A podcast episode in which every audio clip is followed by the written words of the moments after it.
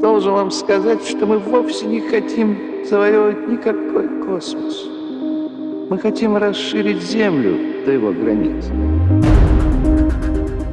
Приветствую тебя, человечество! Это еженедельные новости науки и космоса на Red Barn Podcast. И начнем мы, пожалуй, с нашего любимого марсохода Perseverance. Камера ровера запечатлела странные объекты на Марсе. Он продолжает направлять на Землю фотографии и видеозаписи пейзажей с поверхности Красной планеты. Эксперты напомнили, что аппаратура марсохода имеет достаточно большое разрешение для того, чтобы ученые могли тщательно разглядеть объекты на снимках, ну а также их детали. На одном из отправленных на Землю снимков виртуальные уфологи заметили металлические структуры искусственного происхождения. Ну и тут в игру вступают те самые, верящие в теорию заговора специалисты. Они утверждают, что Американское национальное агентство по аэронавтике и исследованию космического пространства не случайно направило Perseverance именно в этот район Марса.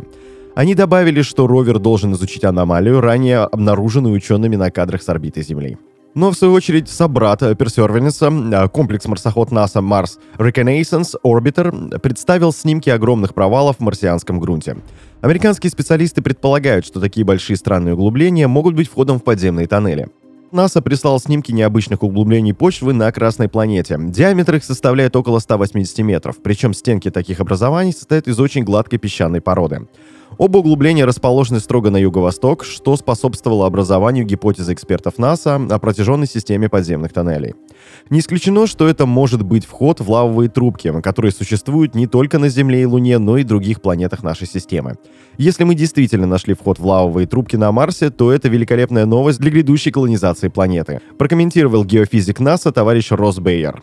Эксперт подчеркнул, что такие выявленные пустоты в грунте Красной планеты потенциально могут стать местом строительства первых марсианских объектов инфраструктуры. Ученый объяснил, что такие природные глубины отлично защищают поверхность от космического ионизирующего излучения, которое является серьезной угрозой для всего живого в космосе. Дальше о успехах нашей Родины и неудаче наших западных коллег.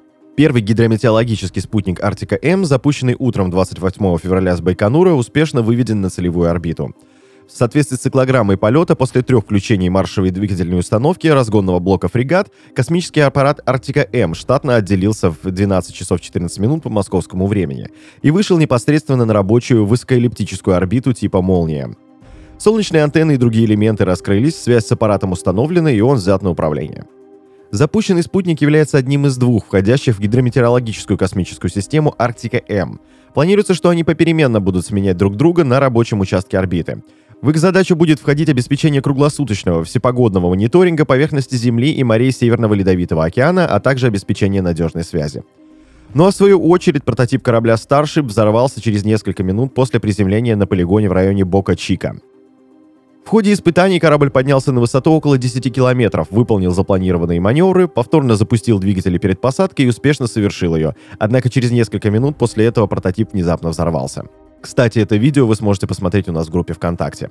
Ранее компания SpaceX экстренно отменила испытания прототипа Starship из-за проблем с двигателем. 2 предыдущих аналогичных испытания закончились взрывом при посадке корабля. С конца 1800-х годов ученые изучают северное небо в поисках серебристых облаков, сияющих в темноте. Это полярные мезосферные облака, Polar Mesospheric Clouds, PMC, и они представляют собой тонкие струи ледяных кристаллов. Чтобы лучше их изучить, в НАСА создали искусственные аналоги таких облаков. Серебристые облака образуются в конце весны и летом на северном и южном полюсами. Лучше всего такие облака наблюдать в сумерках, когда солнце освещает их из-за горизонта на фоне темного неба.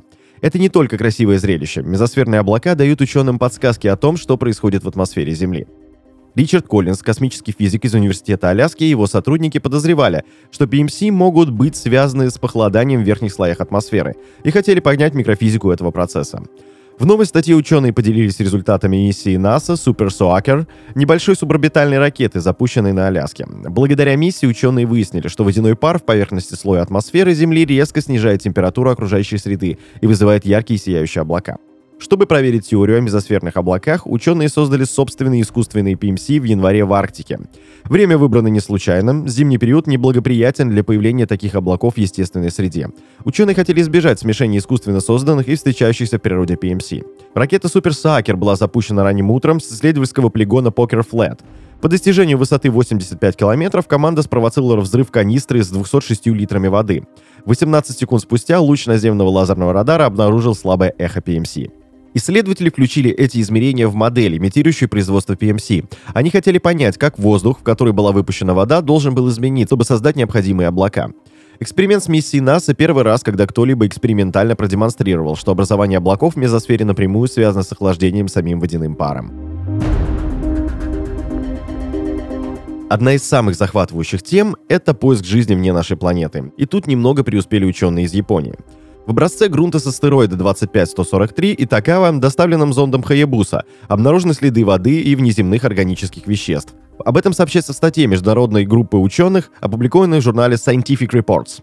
Органическое вещество представлено нанокристаллическим графитом и полициклическими ароматическими углеводородами с высоким соотношением дейтерия к водороду. Это исключает возможность того, что она попала на астероид в результате выстрела, совершенного зондом для получения материала, и подтверждает его внеземное происхождение.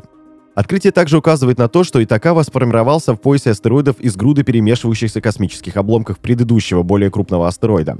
Грунт содержит водяной лед с относительно низким содержанием дейтерия, что характерно для космических тел из внутренней части Солнечной системы. В нее, кстати, входят планеты земной группы и сам пояс астероидов.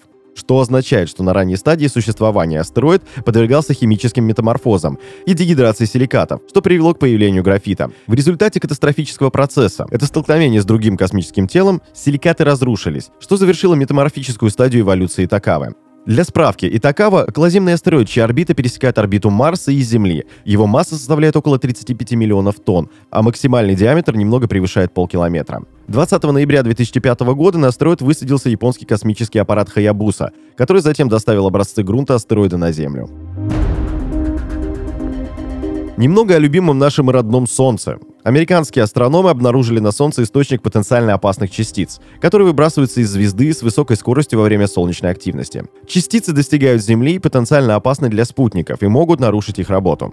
Исследователи из Калифорнийского университета в Лос-Анджелесе и университета Джорджа Мейсона проанализировали состав высокоэнергетических частиц и обнаружили, что они обладают свойствами, характерными для плазмы, расположенной в нижних слоях солнечной короны над хромосферой. Плазма выпускает эти частицы, которые впоследствии разгоняют до огромных скоростей и уходят в открытый космос. Новые частицы обнаружил космический зонд Wind, который располагается на орбите между Землей и Солнцем.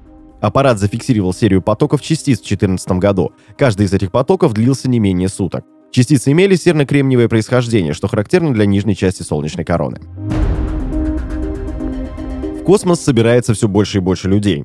Японский миллиардер, основатель компании одежды Zozo Town Исаку Миядзава объявил набор команды из 8 человек, которые готовы отправиться с ним в путешествие вокруг Луны. Миядзава на канале YouTube объявил, что начал набор желающих на 8 вакантных мест для полета с ним вокруг Луны в 2023 году на корабле Starship SpaceX. Все расходы, связанные с полетом, он берет на себя. Прием заявок заканчивается 14 марта в 23:59. По Москве это 16 часов. Всего в полет отправится 10-12 человек, включая самого Миядзаву. Претенденты на место на корабле должны объяснить, какое влияние полет в космос окажет на их деятельность, как полет сможет послужить на пользу человечеству в целом и как участник сможет быть полезным для других членов экипажа. Ранее он говорил, что хочет взять с собой в полет представителей творческих профессий – кинорежиссера, актера, музыканта, художника, фотографа, дизайнера одежды. Так что, любители космоса, обратите внимание, есть шанс прокатиться вокруг Луны. Но и не только можно будет в будущем полетать в космосе всем желающим. Daily Mail выпустила статью, в которой говорится, что специалисты начнут строительство первого отеля в космосе в 2025 году. Уточняется, что отель будет рассчитан на 400 человек. Он получит название Voyager Station. Его разработкой занимается компания Orbital Assembly Corporation. Завершение строительства ожидается уже в 2027 году. Космическая станция будет выполнена в виде большого круга и будет вращаться, чтобы создать искусственную гравитацию. Отель будет напоминать своими особенностями круизный лайнер. Посетителям будут доступны тематические рестораны, кинотеатр, спа-центр и другие удобства. Также у отеля будет ряд капсул, которые в перспективе могут быть проданы НАСА и ЕК. Часть модулей передадут в ведение Gateway Foundation для таких целей, как размещение экипажа, предоставление воды, воздуха и электроэнергии. Остальные модули сдадут в аренду или продадут структурам мировых правительств или частным компаниям. Ну и это крайне заманчиво, но исполнимы ли в такие короткие сроки остается вопросом, но впереди увидим. И, наконец, новости с Земли. Роскосмос совместно с телекомпанией «Первый ТВЧ» запускает телеканал «Первый Космический», говорится в сообщении госкорпорации. Эфирное пополнение Первого Космического составит новости российской космической отрасли, научно-популярные передачи об устройстве Вселенной, тематические художественные и документальные фильмы российского и зарубежного производства, уточнили в Роскосмосе. Эфир будет вестись по спутниковой связи и онлайн. Ну и после заявления Дмитрия Рогозина о том, что космодром Восточный будет строиться всегда, есть повод запустить на этом канале свое реалити-шоу по типу проекта «Дома-2» и перебить его рекорд по годам в эфире. На этой позитивной ноте на сегодня все. Это были новости космоса на Red Barn Podcast. Следите за нами и знайте, что информационная вселенная бесконечна.